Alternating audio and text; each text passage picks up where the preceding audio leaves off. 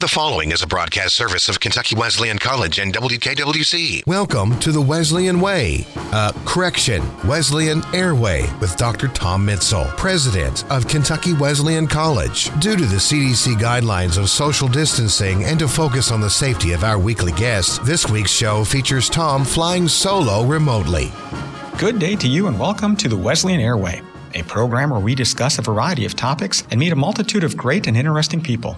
Today I'm privileged to host, well, nobody.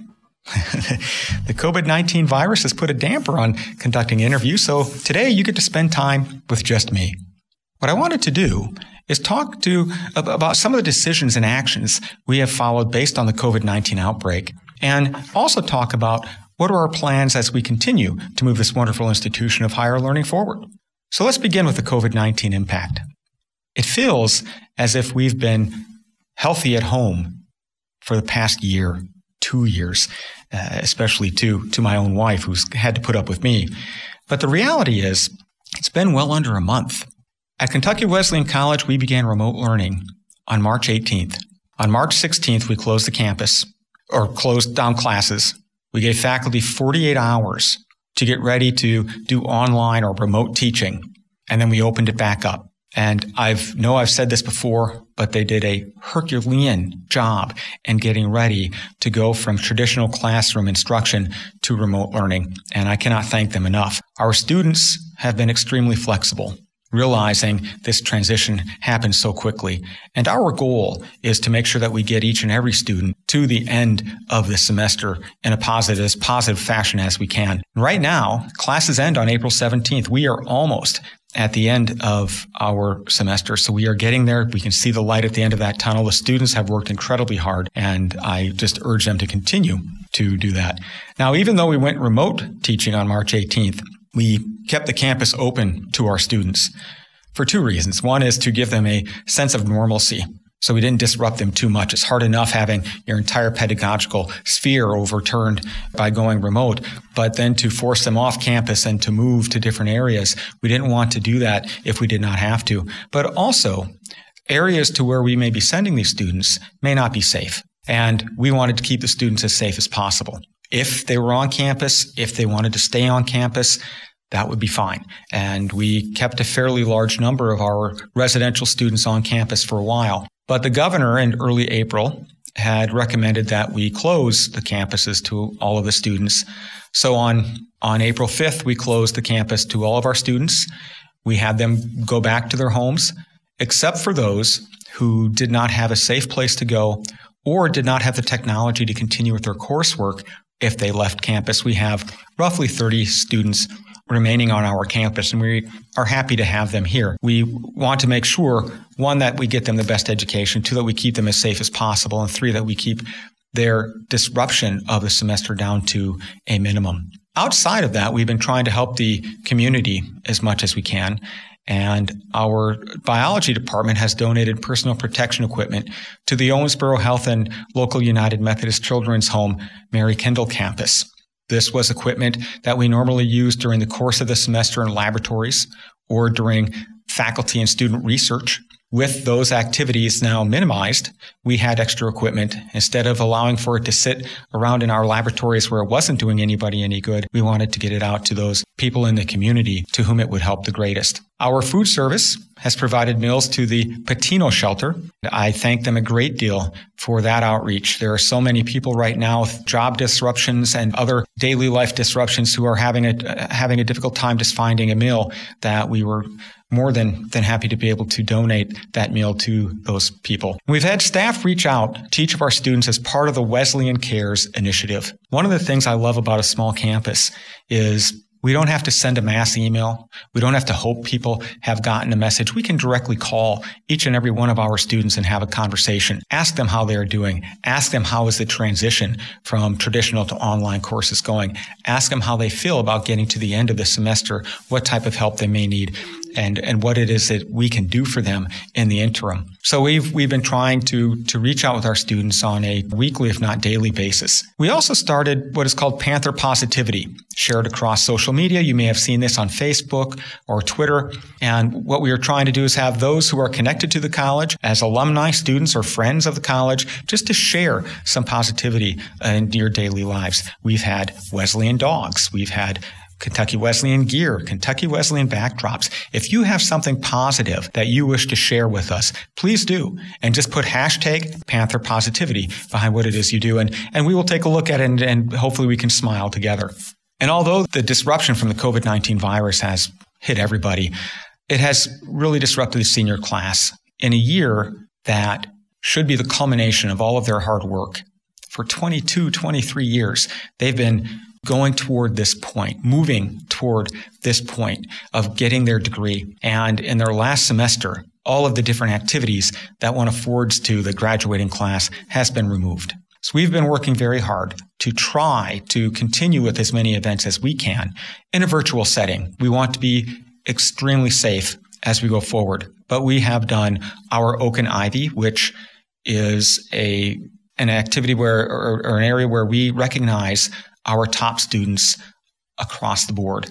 We have had that activity already. We are having our commencement on April 25th as scheduled. It will be virtual, but we will be having it. And I know it is not the same as being able to walk across that stage, shake somebody's hand, and get your diploma live. It is also a way for us to be able to celebrate this monumental moment. We are also, with regard to graduation, excited to have the class of 2020 return during the homecoming where we will be hosting another commencement activity for them. This will be a traditional ceremony. They will walk across the stage. They will put on their regalia. They will shake the hand and receive their diploma again if they would like.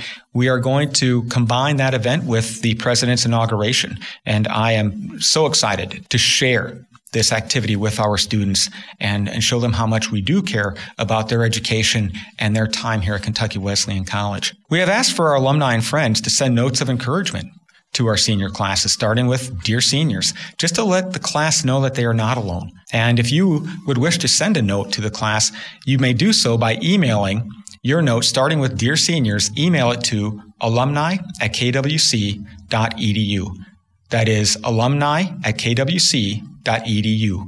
A L U M N I at kwc.edu. So those are things that we're doing at present. But what are we doing moving forward? We have an institution with over 150 years of education.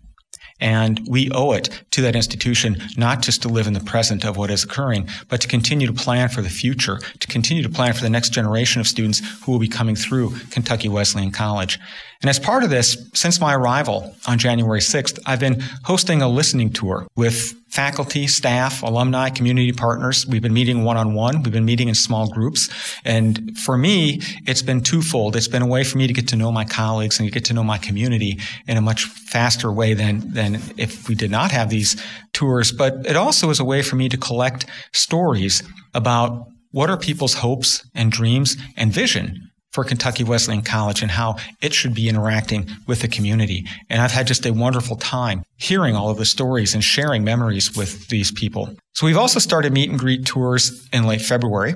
And we went to several Kentucky towns and a couple of Ohio locations. We've had to curtail those in terms of, uh, of physical outreach, but we have started reaching out remotely using our technology to bring together groups that uh, with whom we can discuss. In fact, just in the past week, we had a, a meet and greet that attracted people from Virginia to North Dakota to Kentucky. It was fun just getting alumni and friends from across the nation together by technology, but able to see each other and talk to each other, have a live conversation, ask questions, and it's, it's been a really good time.